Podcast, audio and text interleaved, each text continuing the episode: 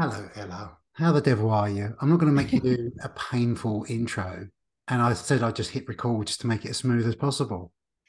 I'm good. Yeah, I'm good. Um, you look nice and tanned, by the way. You got your skin's looking lovely. Have you been out in the sun? Oh, thank you. I have no tan. I think it's possibly just the lighting here.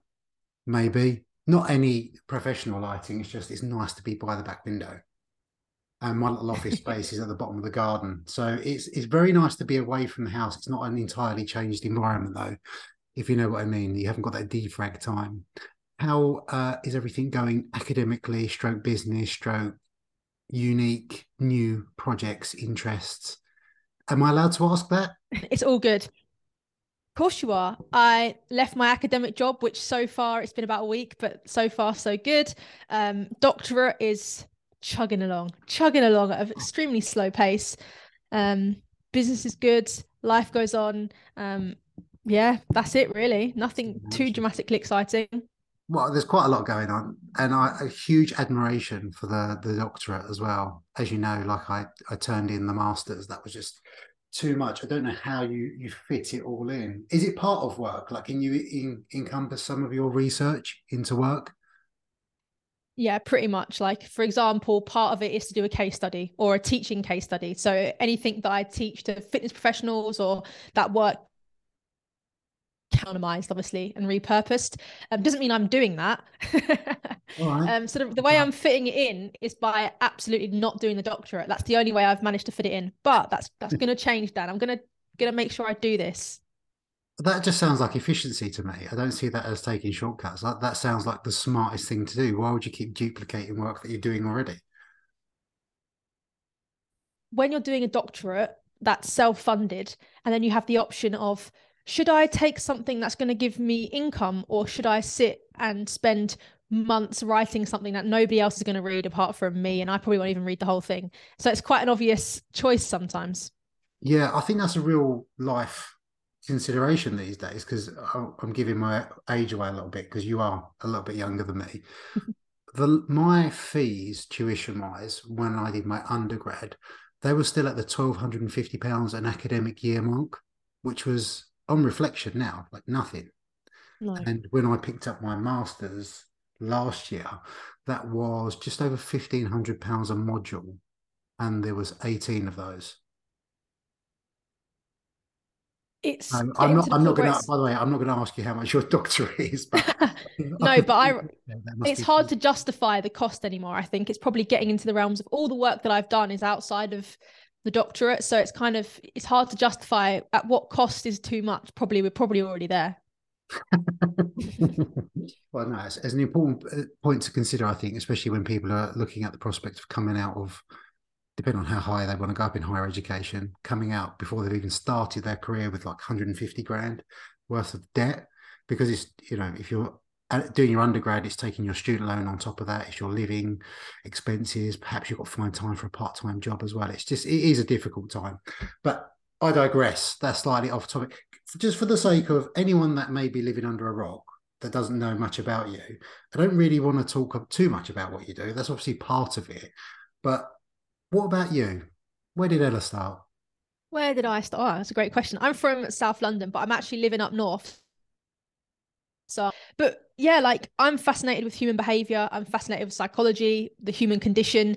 And it just so happens that it's converged into a career where I um, basically educate and coach fitness professionals to better help their clients, really, because we all know it's all about the, the psychology of change. Um, but that's just a convergence of many of my interests. I love sport. I enjoy. I'm insanely curious, so it works works well for me.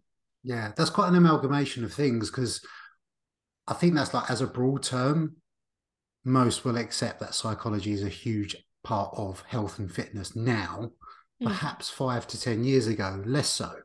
And I find that that's quite an interesting thing to think about because when from a coaching perspective, lots of people inquire and they are at that point they're willing to seek out help. Is a lot of people still think it's in the the behaviors rather than the behavior change, and I think that's such an interesting aspect when we separate intent from the behavior.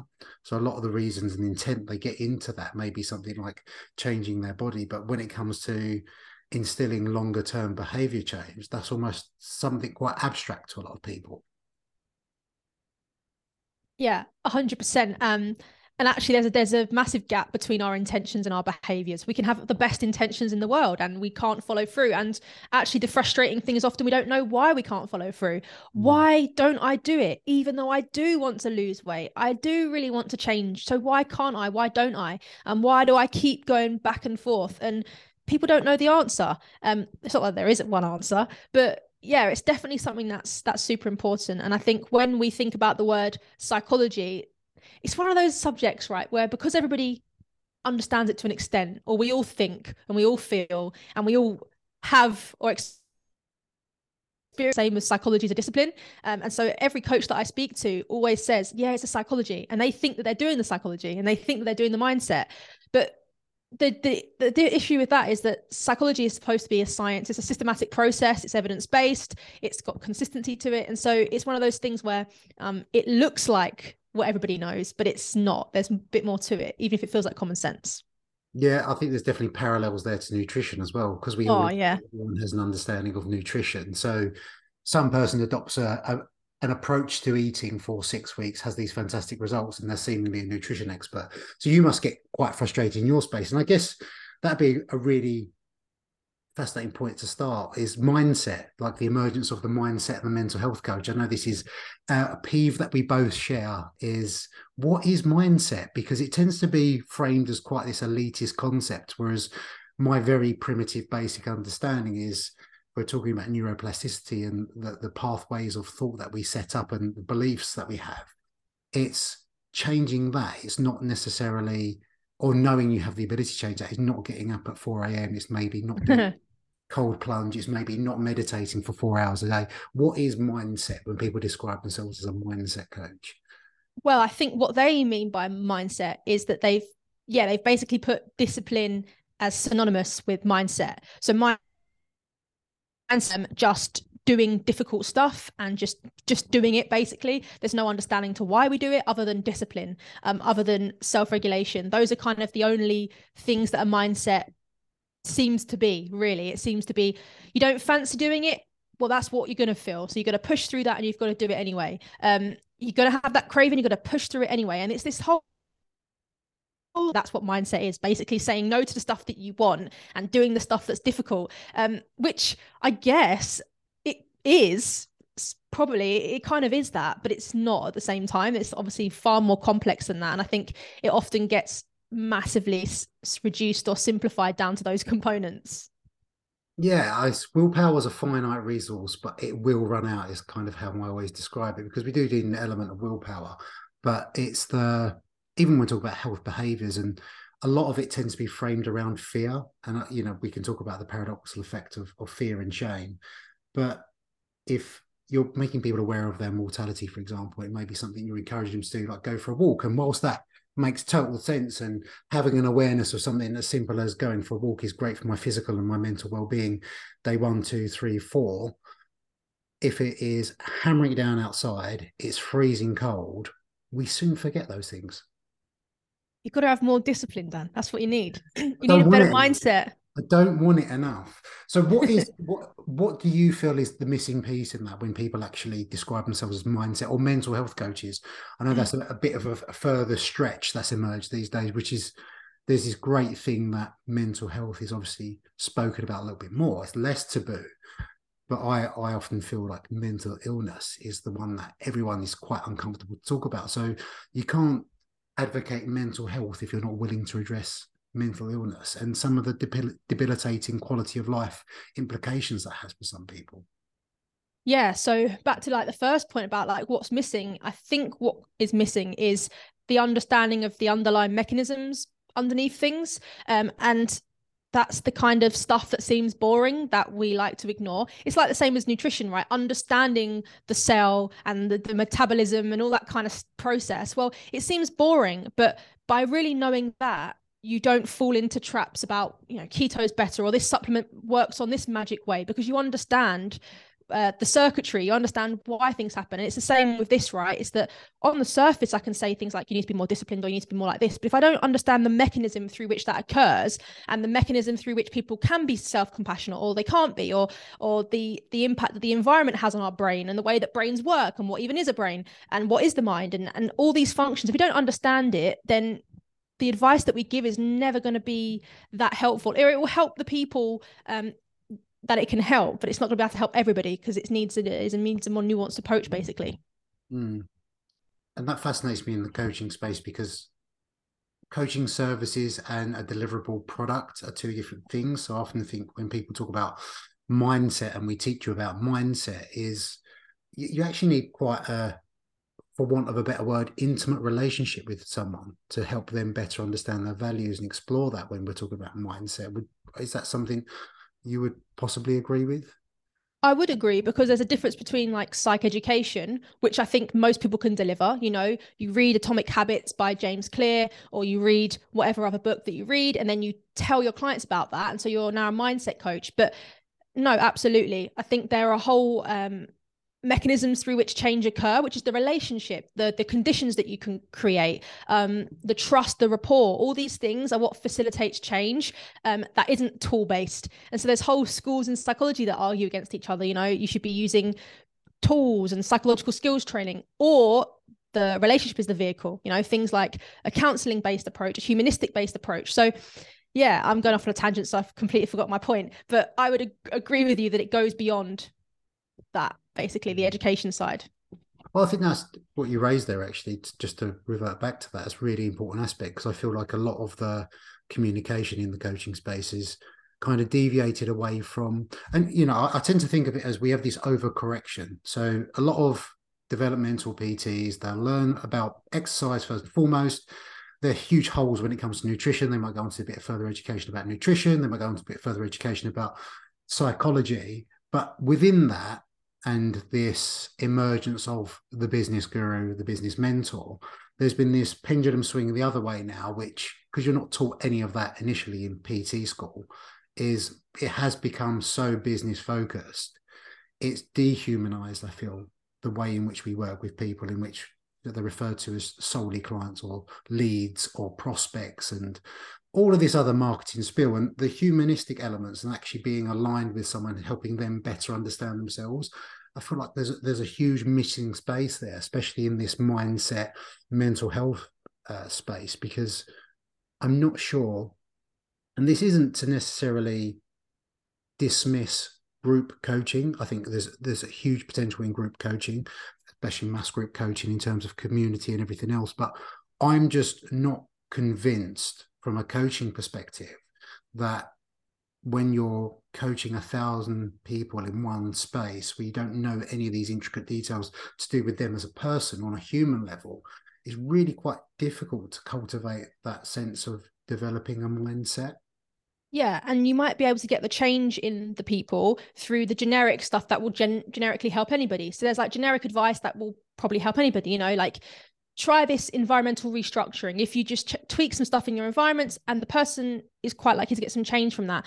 But the real deep change and for the people who have tried multiple times before and never have seemed to be able to do this they need those increased touch points. They need that relationship. They need somebody who's actually going to pay attention to them see them um, accept them and help them with the barriers but I think at the moment we've got bad incentives in the fitness industry. It's it's not incentivized to do a good job. Like you don't need to do a good job almost. You can just, you know, you can charge someone 250 a month and you can either be a fantastic coach and give them a lot of your time and effort and consideration or you can charge that much and systematize it and scale up which is kind of what most business mentors are are going down the route of. And i can't help but think you know if i was looking for a coach i wouldn't know who to pick because everybody's saying they do the same thing. Everybody's charging pretty much the same amount. And so it would be hard to discriminate between those who actually are going to care and actually give you the the time and the relationship and actually want to focus on you or to those who you are just a number? Yeah i find one of my frustrations is i guess the, the term coaching used interchangeably because coaching is used to, in terms of like product that is deliver, delivered in mass group as the same as it would be how i would perhaps use coaching which is not necessarily saying that my approach is the best approach. I just find it works for me on a professional level the best, and I feel that gets the best out of the people I work with. But I work with a much smaller group of people because I can feel I can get to know them. I can know their family name members. I can know what they do over a weekend. I know what their hobbies are like. I know how they structure their week. I know how they typically feed themselves throughout the day because to me like the, the coaching is a collaboration as such it's not just a prescriptive list of instructions there you go crack on yeah. um, you need that re-evaluation that feedback you need that refinement along the way. So i think when people use the term coaching from a consumer point of view it must be so confusing because you don't actually know what that means what that is. No. No i 100% agree with you and i think most of what people are doing are flavors of coaching but it's more like a program. Um, which again it's fine but it's difficult for the the person at home to discern the differences between these different types of things. So yeah coaching is supposed to be completely tailored. Um, it's supposed to be collaborative it's supposed to be systematic um, it's supposed to be person centered compassionate um, and like you said like a good coach will know the person they'll know their home life they'll know you know their fears their barriers what motivates them and they'll actually be in relation with that person and building something together, which I don't think can be done if all you're ever doing is communicating via text or via voice notes or an email. That doesn't feel to me like that coaching dynamic. And that's not to say that it can't be effective because it definitely can. People can get great results um, following a program, but I think we're losing the term coaching, aren't we, a little bit? Yeah, absolutely. And I think with that is, as you said, is when, when we when I revert to other ways or other approaches of coaching, it's not necessarily that I think it's a less than. I just think it's different. Everyone's mm. on their di- different developmental place on their journey. It's the same as calorie counting, for example, may not be appropriate for someone that has no awareness at all of what goes into their mouth. You know, mm. it may be that that's the five steps down the line. It's just bearing in mind where people are on their journey. If you've got someone that's fairly autonomous and they do essentially just want a training program and some guidelines around how to eat, they do want a macro count or whatever, that might be the perfect environment for them. But I think coaching at its core there's a there is as you say there's not really a defined way of communicating that. And i'm i'm very cautious that i don't when i try to define how i do things or how i think of coaching is it's not necessarily a negative on anyone else. And i think that's somehow how it's taken. Possibly that's my interpretation of others but possibly that's also their biases and their interpretation themselves yeah. Well, we don't want to admit that maybe we aren't doing something that we say we're doing. We don't want to like maybe admit that to ourselves. And again, it's not good, bad, um, right or wrong. I like to think of it, you know, you know, when we buy services as businesses, we we go to other people for our services. Would we want a person offering the kind of services that we do, which is you know really trying to leverage the amount the most amount of money as possible for the least amount of work? Or would we want that person that goes a little bit above and beyond who kind of really commits the time and energy to us? That's what we want when we're purchasing something. So it's kind of like do we offer the same thing to our clients? Um, that's an interesting take. Like would you want to hire yourself or maybe not? Yeah. Because i think again one of the aspects that's always overvalued is actually you said there like everything being systemized.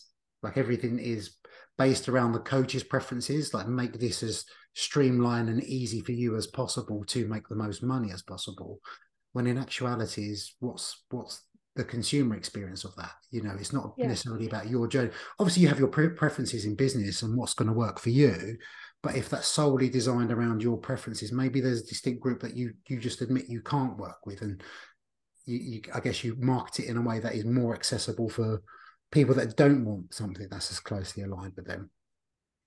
Yeah, I can. Yeah, I completely agree with you. I lost my train of thought there, but it's kind of um, going back to the idea of when we were talking about training pro- programs and stuff and how it really works if the person isn't is sorry autonomous and that's exactly the next issue which we get onto which is that when we give somebody a plan or we give them something to do and it doesn't work, the next step is that then sometimes we can blame the person. We can say, oh, they're just not following it, they're just not adhering, they're not doing it. When actually we're not realizing that what we're offering is only ever going to work for the person that is already ready, already autonomous, already knows how to overcome their own barriers. Whereas coaching is supposed to bridge that gap, which is supposed to be able to help anybody where they are at at their starting point and then help them to navigate through their own barriers um, and that's not to change that's not to say that everybody can change all the time because there has to be readiness to change or willingness to change but definitely we can help more people than we think if we're not you know if we're just blaming them all the time it's it's their fault basically mm.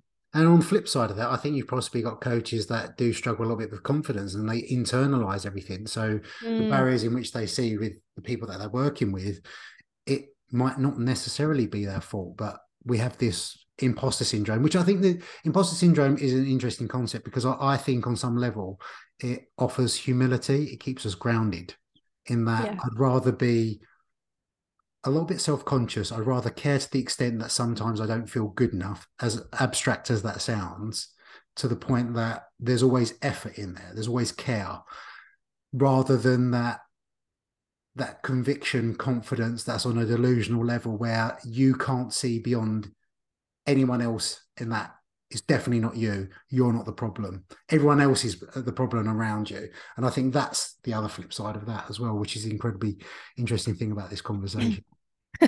I think like let's just say there's two general camps, right? We're going to massively overgeneralize here, but we've got. Co- I'm not going to yeah. say it. You say it.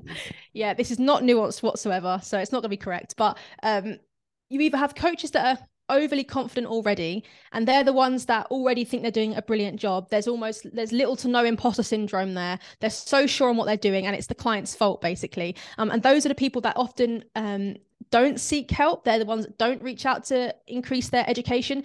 And then the coaches that i work with um, you know because i'm trying to help coaches i already get coaches that are already great at coaching which i find such an odd ironic thing they're already amazing at coaching. They're taking too much responsibility like you said which is that they they're lacking in confidence. They they worry that all the things are their fault when actually they're doing a really great job. And and it's just always interested me that dynamic between the ones that really need to maybe upskill or educate or stuff are the ones that don't. And then the ones that are already fantastic are the ones that are lacking in confidence. So it's a completely flip-sided and obviously that's not nuanced in the slightest but there you go that's right. That'd be popular on Instagram. We'll just clip that bit and put that out. I'll be cancelled for some reason.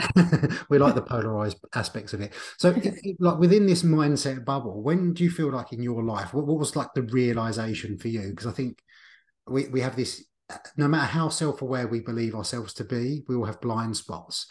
Because I've certainly thought when I've had my head screwed on, I can reflect back and think, I didn't have a clue what I was thinking about there.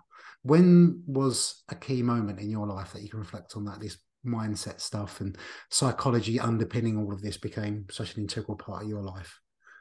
know, I think for me, it's just the realization that I am a difficult client. You know, whatever that means, the realization that, like, oh, I'm that person. I'm the one that wouldn't adhere. I'm the one that doesn't like being told what to do. I'm the one that only does it when I fancy it.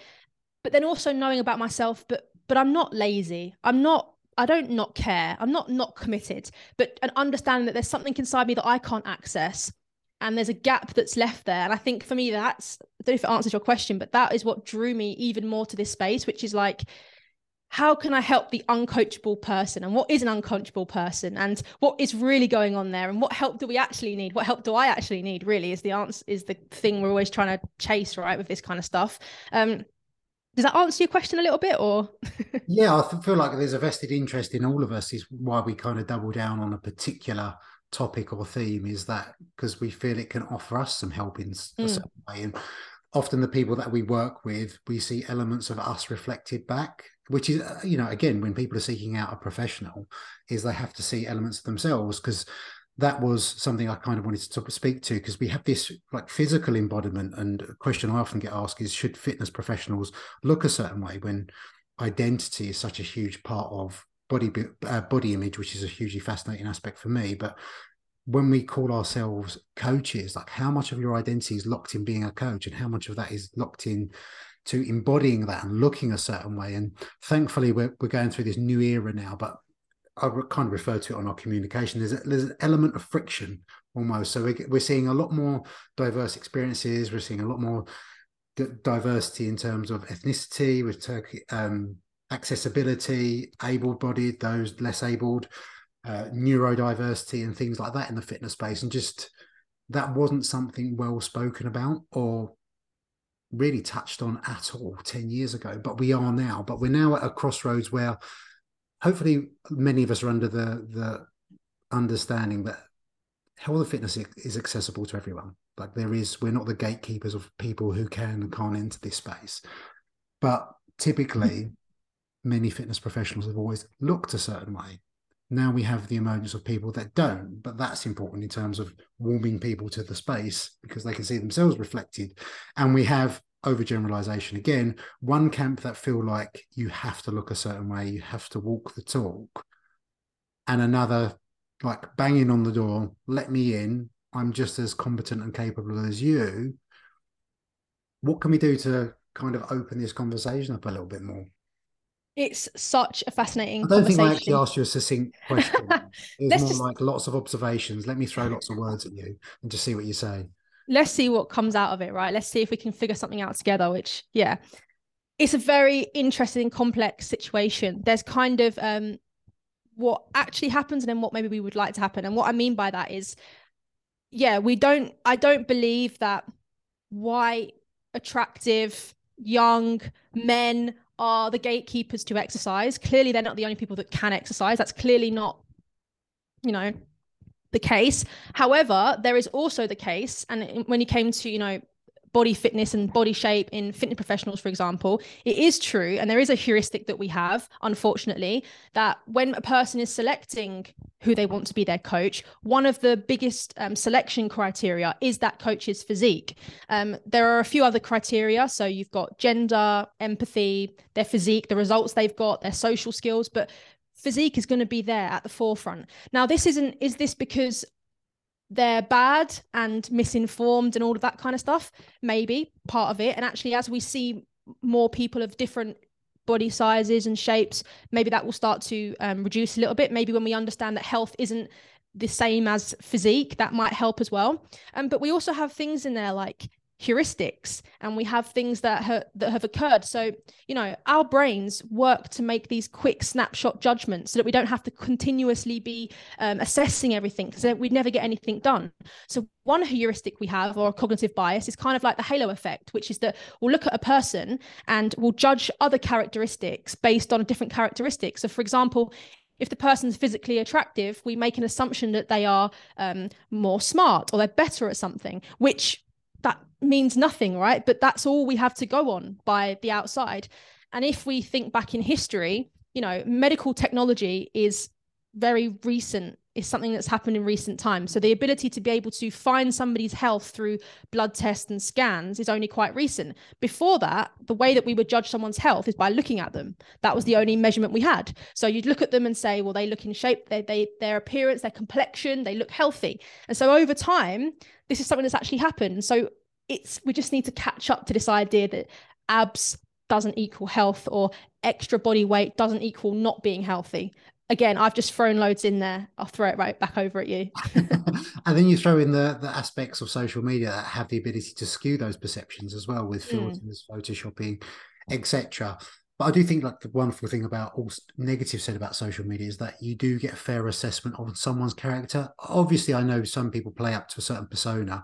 There is a performative element of social media, but you do get good insight into who a person is. I think when if if you avidly follow someone's content, for example, and you're watching stories and see how they interact with other people and whatnot. But I think the other quite interesting aspect of that, because I, I, think of it like broadly and culturally, is that is that going to change? Likely, because we we when we incorporate a capitalist element into that and what is profitable and what works is there are many people making money off this, and let's face it, there is a certain beauty privilege attractive people can capitalize on certain aspects, whether they're genetically given or they're artificially given through AI or whatever. If you want to sell an exercise program, it's a great way to do it. It's just when we're talking about ethical coaching, it's from a consumer perspective, helping people understand how to distinguish between the two. And that's not to say beautiful people are awful people, by the way, but it's it's definitely yeah. a le- it's definitely a leverage point. I think it's definitely a leverage point that people double down on. It's let's look at it from like the coach perspective and the the prospective client perspective. From a coach's perspective, it brings the pressure to have to look a certain way. It it brings issues with body image. It brings issues with self worth and shame and guilt and this necessity that we feel as though you know our body is our business card. There's an actual article a journal article on that and it is like you, most fitness professionals believe that their body is a business card. But that isn't untrue because when then we speak of the client side that is one of the things that they look for. There was one study a very small sample size but 19 out of 20 participants said that they would want their personal trainer to be in good shape. So, you know, it's it's it is there. And then from a client's perspective, like you said, social media is great because over time you can nurture a relationship with a person, you can get to know their characteristics.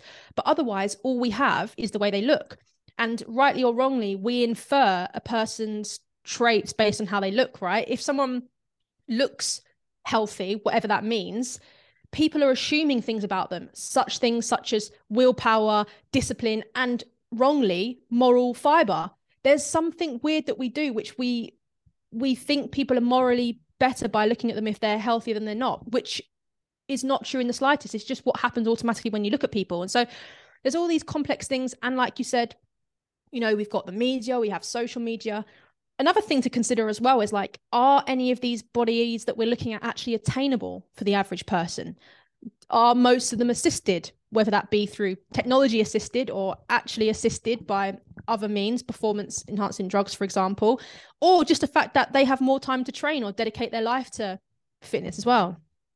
Yeah, I think it's that like for like comparison that people have. And there is a fine line, I think, between inspiration and intimidation. Hmm. I often refer to comparison not as the thief of joy, but that poison chalice that you keep sipping from that cup. Eventually, it catches up with you. But also, uh, an inherent evolutionary thing. Like we, you know, you, you spoke on some level there about judgment.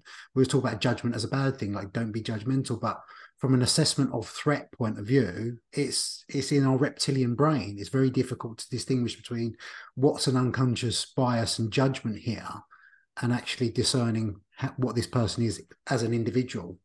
Yeah, yeah. in a certain way on social media. But with that as well, like interesting aspect is what has most visibility tend to be beautiful people. That comes with power and that comes with the reward of social currency. So when people flock to them, and that is represented in thousands and thousands of followers, again, it solidifies that fact in our mind that this person's obviously an authority. They look the part. They've obviously other people believe they know they're what they're talking about. Look at all like this massive community they built. It's an easy sell again, yeah, it's all these status symbols that are trying to, it's giving false clues to people, you know, the number of followers that the person has on Instagram. Oh, that must mean they're great at what they do. Uh, the way they look, oh, that must mean that they're really knowledgeable and they're really competent. Again, they might be, but they might not be. People might be in fantastic shape and, and have very dubious um, nutrition views or training views because there's no real um, understanding underneath it. Um, but it's really hard to discern. I don't know if you were choosing to work with somebody would you pick somebody with 300 followers who you don't know or would you pick somebody who who seems to have 10,000 followers and loads of social proof because of the fact they're attracting more people so they got more people to work with? So it's really tricky and and how do we shift this? Because there are so many people who who aren't fitting the stereotypical mold that have so much value to offer and who who are amazing coaches amazing people how do we shift the narrative? I don't know. I don't necessarily have the answers. I don't think there is a one answer actually, and I don't think there's a likelihood is that that's going to massively change. I think when we talk about these things, it just in, encourages like a pause in thought. Mm. Because we have these natural inherent things that are just built into us, as we spoke about, like the judgment and these unconscious biases, and this person must know what they talk about. That's there, but can we pause and actually let's look at the other distinguishable features here. Mm. like how are they as a person? What are their what are the people that they're working with? What are their experiences? How do they make them feel? Uh, how do they talk about others? Is it from a po- point of personal disclosure about how working with people makes them feel as a coach? Or is it just about the more tangible let's say they've lost 10 kilos or look at this person's after pictures and all these other things? I don't think there is one word and uh, or one solution, should I say? And this comes with where people are on their journey and who they want to work with. Because we tend to, and I take for granted sometimes that there's a depth of thought that comes with this stuff, which can be your kryptonite and also a bit of a gift if you consider yourself a more self-aware person. Some people just don't operate on that level. And I don't mean that uh, from a judgmental point of view, because they might be perfectly happy with their existence. We can't assume everyone thinks the way we do, or they're that bothered Like people just aren't bothered about the same things. Some people are happy to invest in, I don't know, 150 quid for just an exercise plan and be given a, a meal plan to go along with it. They're happy with that service. So who am I to point fingers and say that's something less than? Yeah.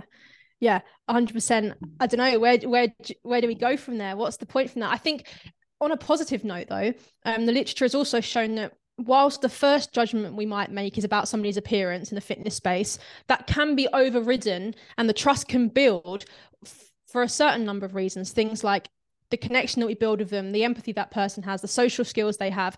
If we can see that they're actually helping us and getting us results, then the things that are really important on the surface kind of disintegrate, which makes sense, right? You've it's these shiny things on the surface that attract us, but then we only stay if there's any substance underneath it. But what we're trying to say is that the substance is like is really important. Can we make the substance be the thing that's more attractive almost? Yeah, and then we get frustrated on a visual platform when we can't show that stuff.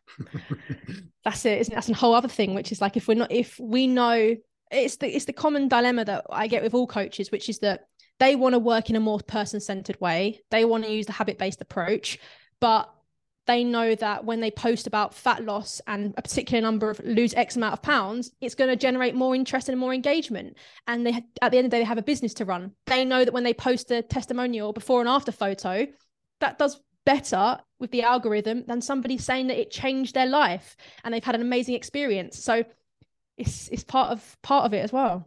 Do you think there's an aspect to just playing the game? I think so. I think so. Unfortunately, that doesn't make me. That's that. That's not an answer that settles me. It's not an answer that I enjoy. I don't find that particularly rewarding in the slightest.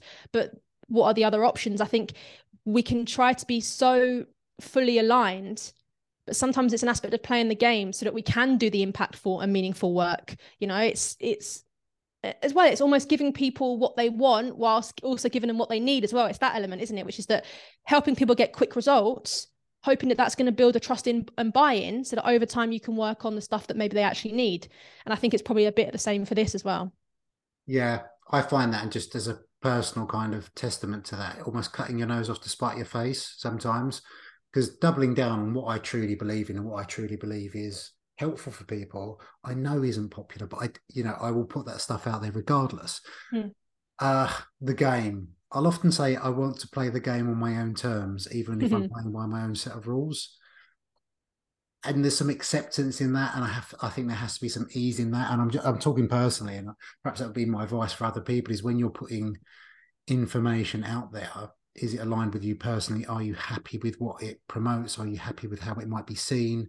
Even if that doesn't necessarily bring you anything back immediate, because it, you know, we we all know that people follow you for a length of time when we offer value, I think it's value is this kind of thing that we overvalue to overuse the word value. in that we tend to think we offer more value from an altruistic point of view than we actually do.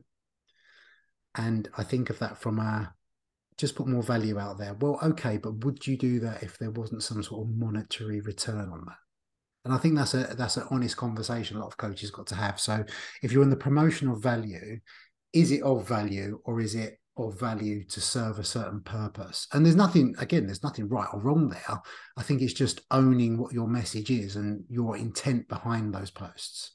So if you're of the body image, bettering relationship with food, better relationship with yourself message, and then your next post is you and your skin peers, there's going to be a little bit of incongruence there. You're playing the game on your level to entice people in, but don't be surprised if other people are a bit unsettled by that or it's slightly confusing.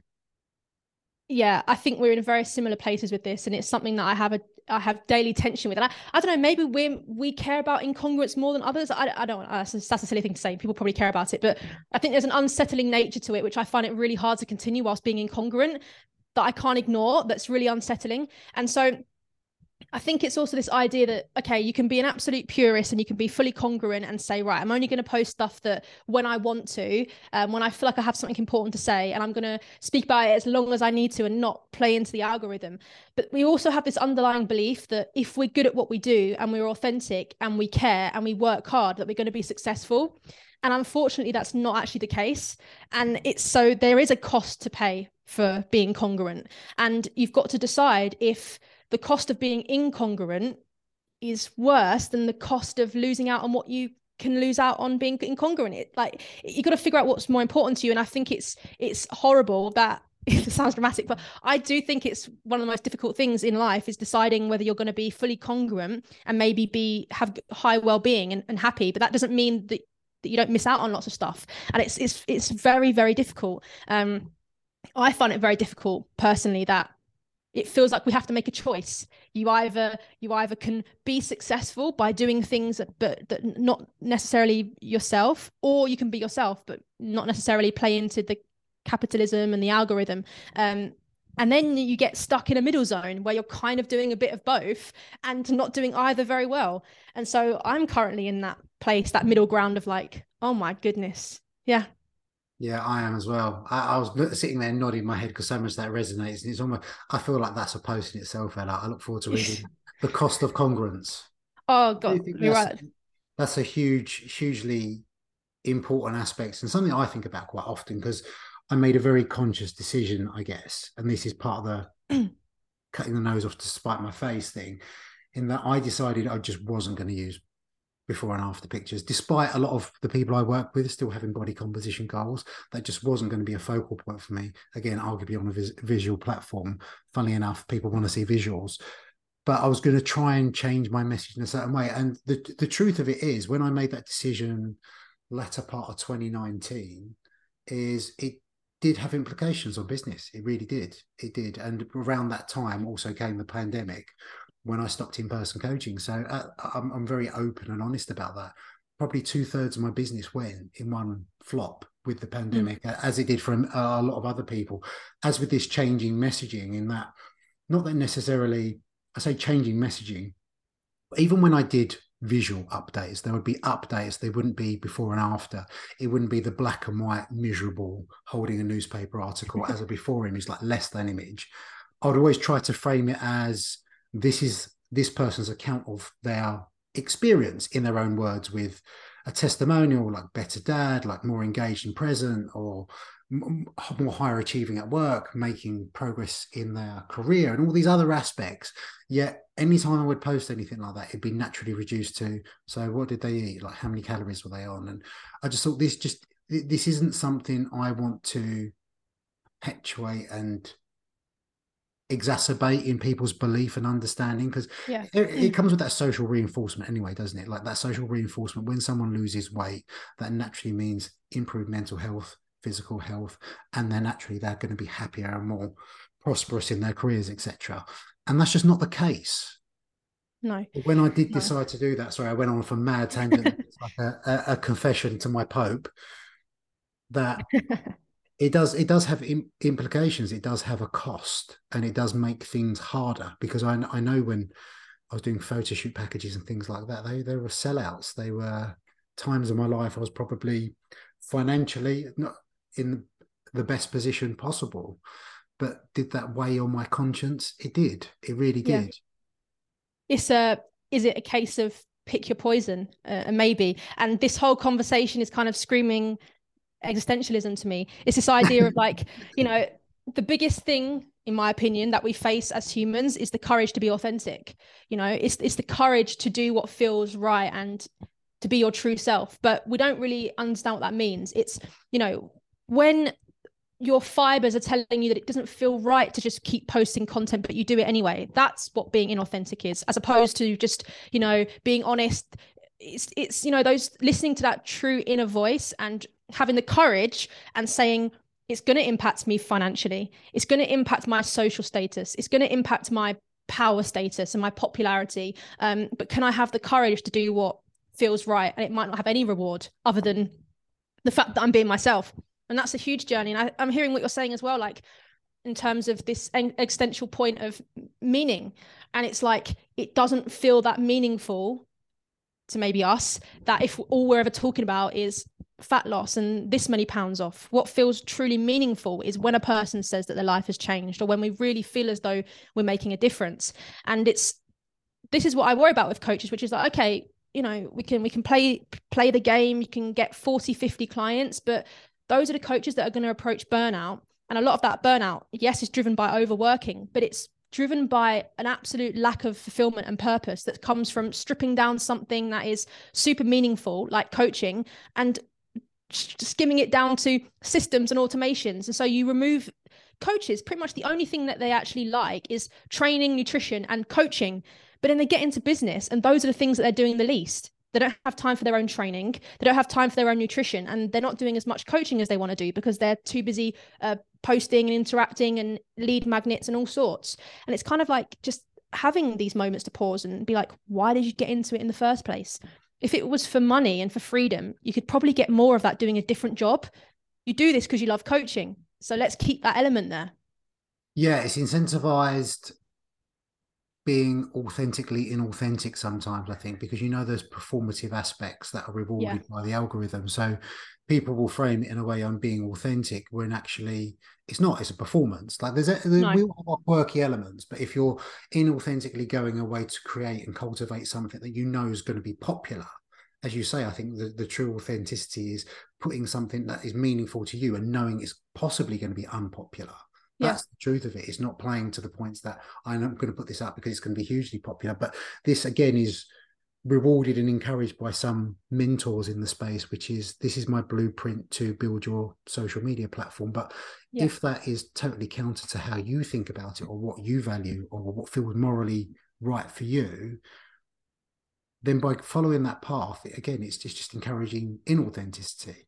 Yeah, and you know what? Actually, that's a really good point. Um, actually, the fact that they're called business mentors and not business coaches are is actually a really important point. A mentor is somebody who has done it before, and they're telling you what worked for them, and you're almost passing on something that has worked for you, kind of like a blueprint. Whereas coaching, it's it's less about your own personal experience, and it's more about the person in front of you. And so that's exactly it. It's taking this thing that works for people who are happy to work every hour under the sun and to grind and that money's the highest um highest truth um you know that grind mentality everything's about power everything's about this and that. That's maybe not fair. That's probably not what it's all about. But you know and and saying that to be successful you have to do those things. And what business mentorship has become is like you know m- posting more doing more more more more more more more leads. And it's like well yeah what about the person? You know what about that person actually hates being on camera that person has poor mental health when they're on Instagram all the time. But it's like you've got to ignore the fact that these things are really poor for your well being. Because if you want to be successful, this is what you have to do.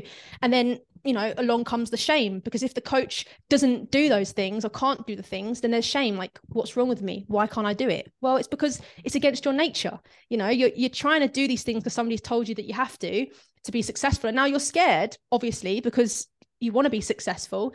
Um, and there's that argument where that's a lot of where poor well-being and mental health poor mental health comes from which is this constant incongruence that we have of just going against what feels right for other mechanisms that we actually really want. We need security we need stability and that's how these cycles perpetuate. Yeah really interesting aspects because almost i feel like a lot of business mentoring and I, you know just in terms of anyone listening i think that's a really important distinguishable point. The difference between a mentor and a business coach is a business coach is going to be exactly as you would be with anyone trying to improve their health, more aligned with your values, what feels right for you, your moral compass, which is essentially led by you. Whereas mm. a mentor is going to replicate what I've done. This is the fastest path to get where I am. Yeah. Even if you're totally unaligned with that individual. Mm, yeah, like here's the key to getting 50 leads a month or whatever, a week or whatever. And it's kind of like what should be happening is start with yourself first, right? What do you want? Do you want 50 leads or is what, what you actually success look like for you? Yeah, I don't think 100%. that either.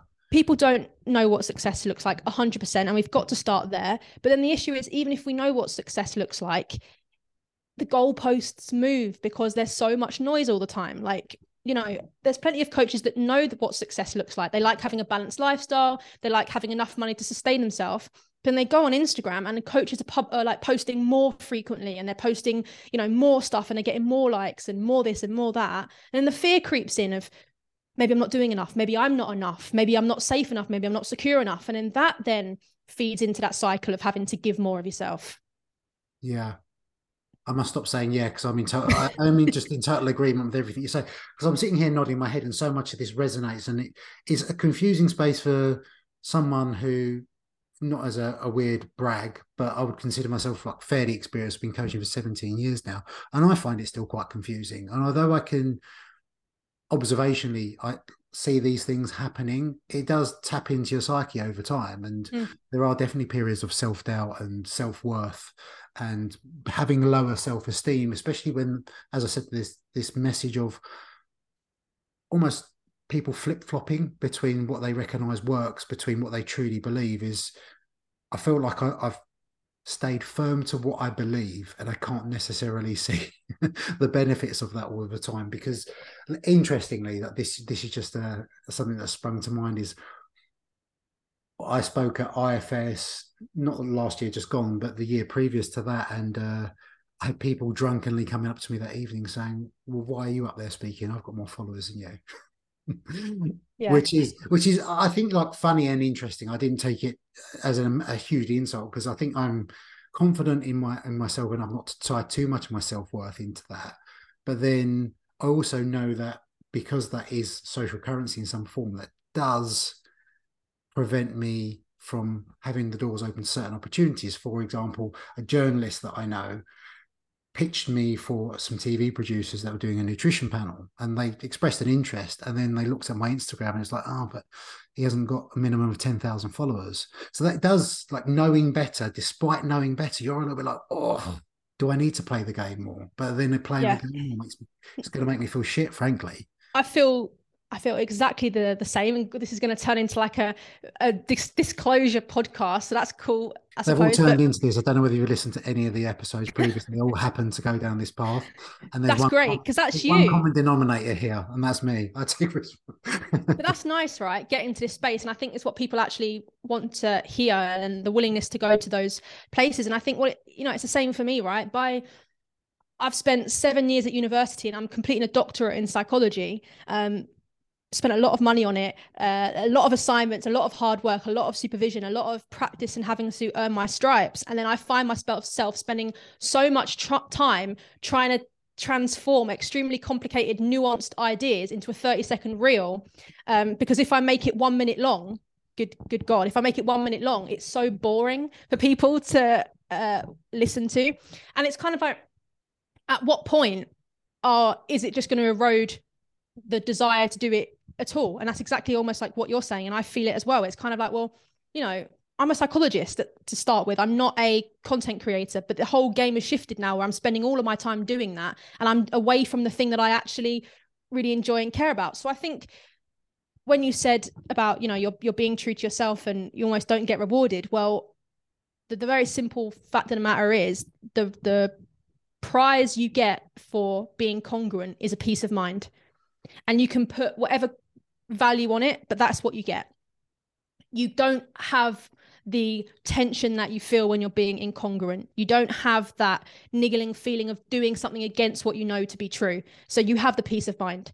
Doesn't mean you have financial security, stability. Um, doesn't mean you get invited to have a seat at the table, but it depends what's most important. And I think um, peace of mind is the only other thing that you can't gain through other means, right? You can't buy peace of mind. You can't short cut your way to it that's how you get it. The cost of congruence. That's the clip right there. That's the clip for the podcast right there. And also i'm very conscious of your time so i think that is a solid place. Um, just to wrap up ella if people yeah. did want to learn a little bit more about your coaching program what you have to offer kind of the, the spaces that you work in where can they go to find out a little bit more about you please? Yes of course. My instagram I was saying Instagram, that's funny. Um, the fitness psych underscore, and that's where you'll find everything. But actually, after this conversation, this has been really great. I appreciate it, Dan. And actually, I'm going to I'm going to spend some time really thinking about this because it's obviously something that the congruent side of things is something that's been playing on my mind anyway. So this has given me the the push to be more aligned. I think peace of the peace of mind is far more important to me than the other stuff. Yeah, is something I think it's just being at ease with it, which I think is easier said than done. But yeah, I think we both need a ponder on that. But I'm glad that you found this conversation because obviously I found this conversation hugely insightful and helpful. And I think those, I say those, my mum and possibly one other that tune in, will might find it quite helpful too. So if nothing else, I always say these episodes are, and this is me being self stigmatizing, they do exactly as the sound tin. It's the ramblings of a madman, plus guest that often knows what they're talking about. So if you have enjoyed this episode, please do share with a friend. Let us know. Always looking to improve. Some valuable constructive feedback is always welcome as well. Until next time, thanks again for your time. Pleasure, Dan. Thank you.